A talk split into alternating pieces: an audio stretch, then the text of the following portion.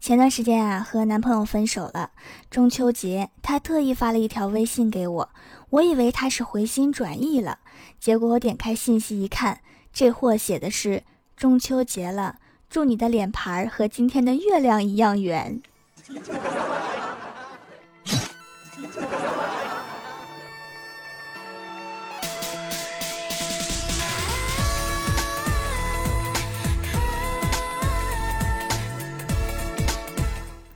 Hello，蜀山的土豆们，这里是全球首档古装穿越仙侠段子秀《欢乐江湖》，我是你们萌逗萌逗的小薯条。很多同学都想穿越到古代，感觉自己回到古代可以起飞，改变历史，没有压力，过上滋润的小日子。我是不知道你们哪里来的自信，我觉得大多数同学都是被历史相关的影视剧给忽悠了。今天我给大家总结一个穿越者生存指南，反正过几天就国庆放假了嘛，也没啥事儿，穿越呗，反正闲着也是闲着。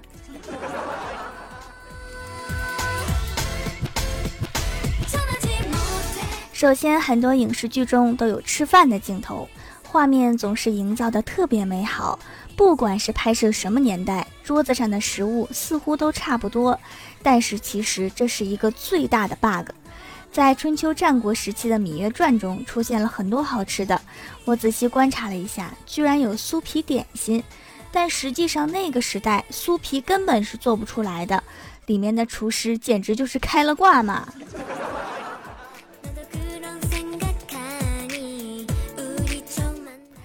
还有绿豆糕是宋元时期才传入中国的糕点，却出现在了春秋战国时期的电视剧里面。实际上，当时的厨具是做不了绿豆糕的，甚至那个时代的人都不知道绿豆能做成糕。所以，如果在战国时期电视剧里面看到绿豆糕，那绝对是剧务给自己准备的点心，拍完他就自己吃了。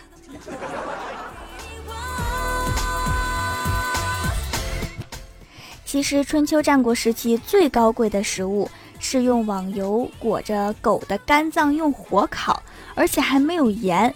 我的天哪，还是不要穿越到春秋战国时期了，不仅没得吃，没准还得吐出来。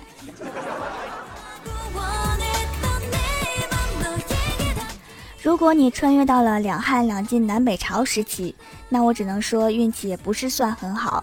虽然物质比战国时期丰富了一些，但是仍旧问题很多。比如你想吃个鸡腿，那只能说想的真是太美了。因为在唐朝以前，鸡是作为祭祀用品而存在的。一般人想吃一回鸡肉，必须等到重大节日，用数倍于其他的肉价格才能换取。而且，就算穿越成一个土豪，买得起鸡，但是却没有奥尔良味的烤鸡料。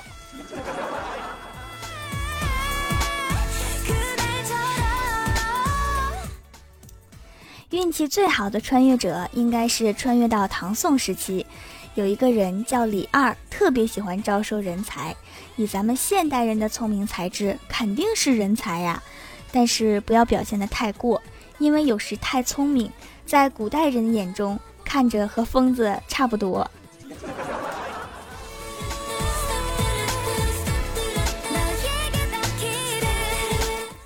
如果穿越到宋朝，那就不得不说一下《水浒传》里面有名的大侠套餐：二斤熟牛肉，一坛女儿红。但是据说是因为《水浒传》的梁山好汉都有反抗精神，所以才这么吃。因为当时的牛是耕地的，是绝对不能杀的，而且女儿红也只有女儿出嫁的时候才能喝。如果你真的点了这个套餐，说明你是不想活了。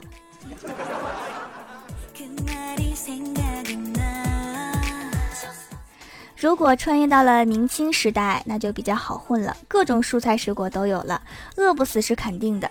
但是最可怕的是文字狱，不要以为不瞎说就可以，你就是没有瞎说，如果看你不顺眼，也会曲解一下你的意思，然后上报朝廷，不一会儿你就被锦衣卫的大爷们带走了。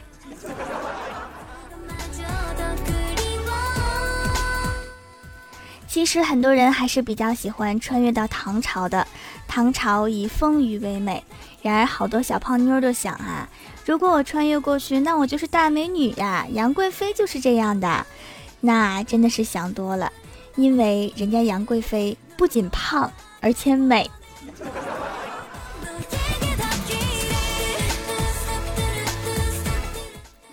其实，如果是我的话，我就不想穿越回古代，我就想穿越到几年前，买几套房子，然后坐等升值，想象着今后的生活就是每天和马云、王健林打麻将，或者和他们写在同一张榜单上。哎呀，真是太幸福了。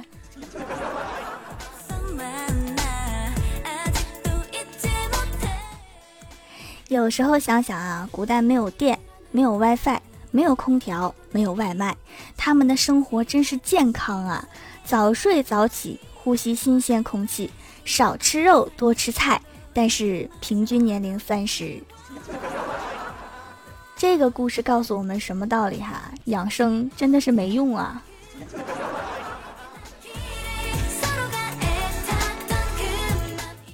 周末的时候啊，欢喜来我家玩，躺在床上玩手机。刚剪的短发挡住了眼睛，然后我就仔细看了看他，说：“我说亲爱的，你知道吗？从这个角度看你的样子，好像一个中年大叔啊。”欢喜突然从床上蹦起来，生气地说：“怎么说话呢？哪怕你说我是中年大婶也行啊！你都剪了短发了，还这么在意性别吗？”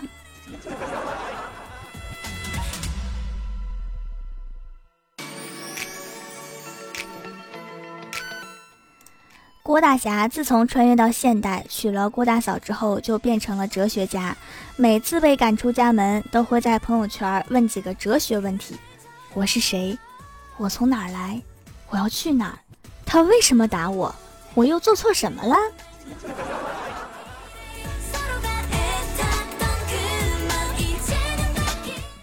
郭大侠和老婆开了一家文具店，我就问郭晓霞。我说这家店你爸比是老板还是你妈咪是老板呀？郭晓霞想了想说，应该是爸比是老板吧，因为老板都是男的，女的叫老板娘。然后我就纠正他说，不对，你见过哪个老板天天在家做饭的？你们家不同，你妈咪是老板，你爸比是老板娘，记住了吗？哦。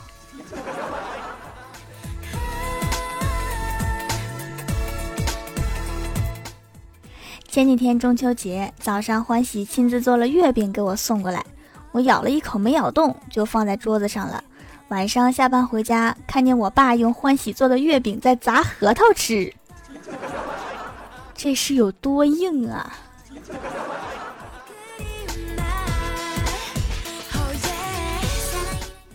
！Hello，蜀山的土豆们，这里依然是带给你好心情的欢乐江湖。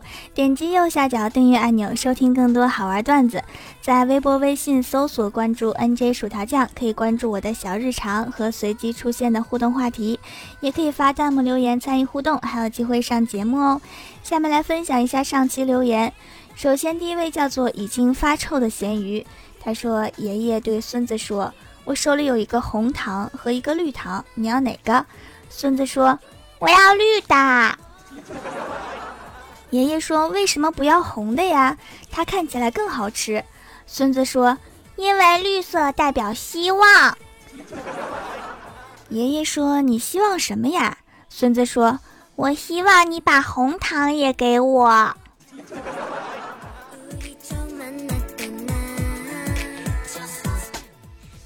下一位叫做爱惜默默，他说最幸福的事儿就是听着薯条的节目吃薯片儿，然后听着听着就笑了，然后就被卡着了。一边卡着一边听节目，那不是更幸福？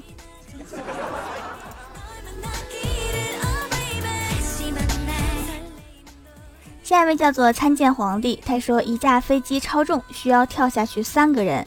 飞机上有英国人、美国人、中国人和日本人各一个。英国人说“大英帝国万岁”，砰的一下就跳下去了。美国人说“为了黑人自由”，砰的一下跳下去了。但是中国人说“打倒日本帝国主义”，砰的一下把日本人踹下去了，然后飞机就得救了。中国的口号真好，时刻铭记着。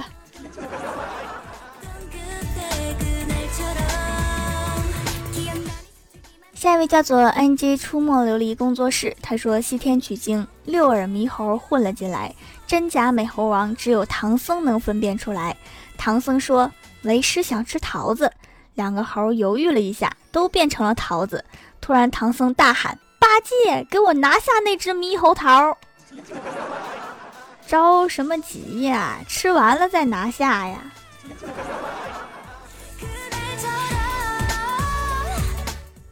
下一位叫做涵涵妈妈三零零零，她说对薯条家的手工皂特别迷恋，从一六年就用手工皂洗脸至今，家里没有洗面奶。婚后虽然家务繁重，但是皮肤一直保持很好，因为儿子对香精过敏，让他用天然手工皂。虽然是男孩子，也特别爱美，只用美白的。现在社会靠脸赚钱，从小把他养得帅帅的，长大了就饿不着。靠脸吃饭的社会，除了白还得瘦。因为一白遮百丑，一胖毁所有。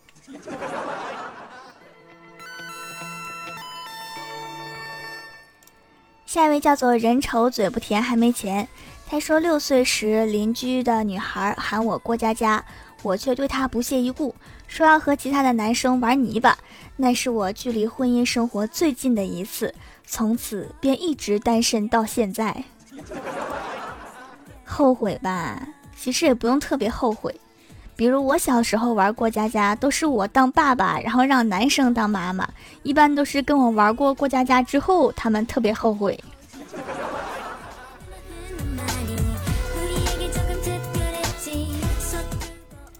下一位叫做清新茉莉，他说有一次我在餐馆遇到一个老外，那个老外蘸着醋吃月饼，我就问他为什么蘸着醋吃呀？他说：“你们中国人吃带馅儿的不都蘸着醋吃吗？你看饺子、包子、馅饼、月饼。”我对他竖起了大拇指，说：“没毛病。蘸醋应该吃韭菜馅儿的月饼啊，多配呀！”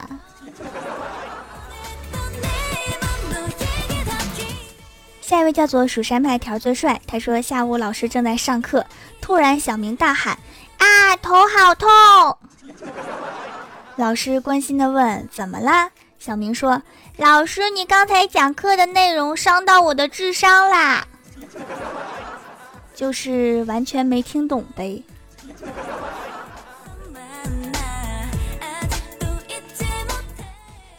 下一位叫做蜀山派金刚肉肉，他说：“祝条掌门中秋节快乐，小土豆们一起来拍手唱。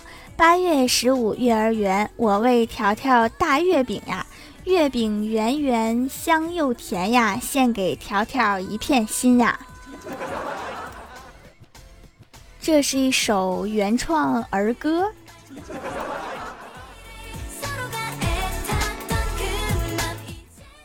下一位叫做呆萌的隔壁老王，他说：“好男人就是我，我就是蜀山派第一好男人。”但是你的名字好像看着不像啊。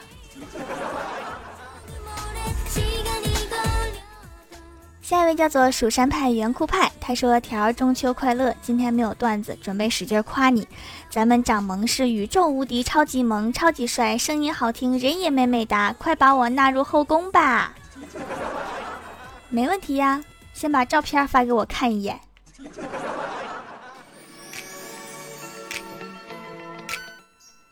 下一位叫做爱条条的九梦，他说：“男人等于陪女生加吃饭加睡觉。”猪等于吃饭加睡觉，这说明男生不陪女生就是猪。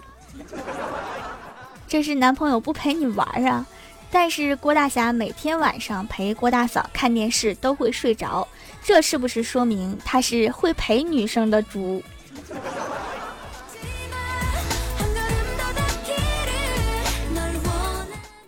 下一位叫做齐云鹏，他说每一期听你的节目都会有很大感触，非常时期，感谢陪伴。听段子节目会有什么感触？是不是学会了新的笑法？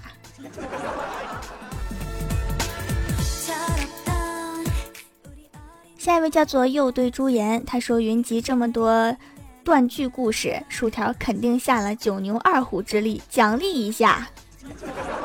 奖励我很简单啊，转评赞啊，来来来，分享朋友圈，让马化腾爸爸感受一下咱们的势力。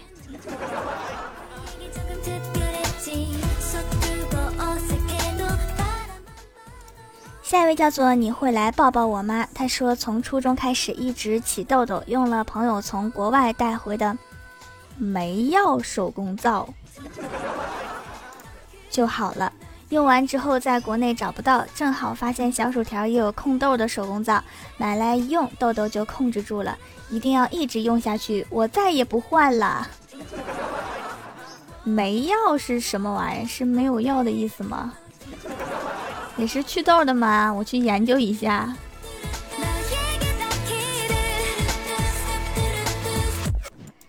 下一位叫做傻萌哒丸子，他说：“条，你知道我边听你段子边玩《第五人格》这个恐怖游戏吗？一会儿吓一会儿笑，这不是重点。刚才玩《第五人格》的时候，听你讲一个特搞笑的段子，然后手一抖就在屠夫面前转圈，屠夫都蒙圈了。屠夫肯定在想，这个人是想死的开心一点是吗？”下一位叫做莫名来的土豆很可爱，他说喜欢听的主播要么不更了，要么拖更，唯有薯条的突然扎尸给了我惊喜。（括号听说夸条条能上节目，条真帅，真帅。）啊，因为直播很赚钱嘛，都去做直播了，唯有我这个上班族时间不多，只能做录播啊，想想我真是太可怜了。好了，本期节目就到这里了。喜欢我的朋友可以支持一下我的淘宝小店，淘宝搜索店铺“蜀山小卖店”，薯是薯条的薯，或者直接搜索店铺号六二三六六五八六二三六六五八就可以找到了。以上就是本期节目全部内容，感谢各位的收听，我们下期节目再见，拜拜。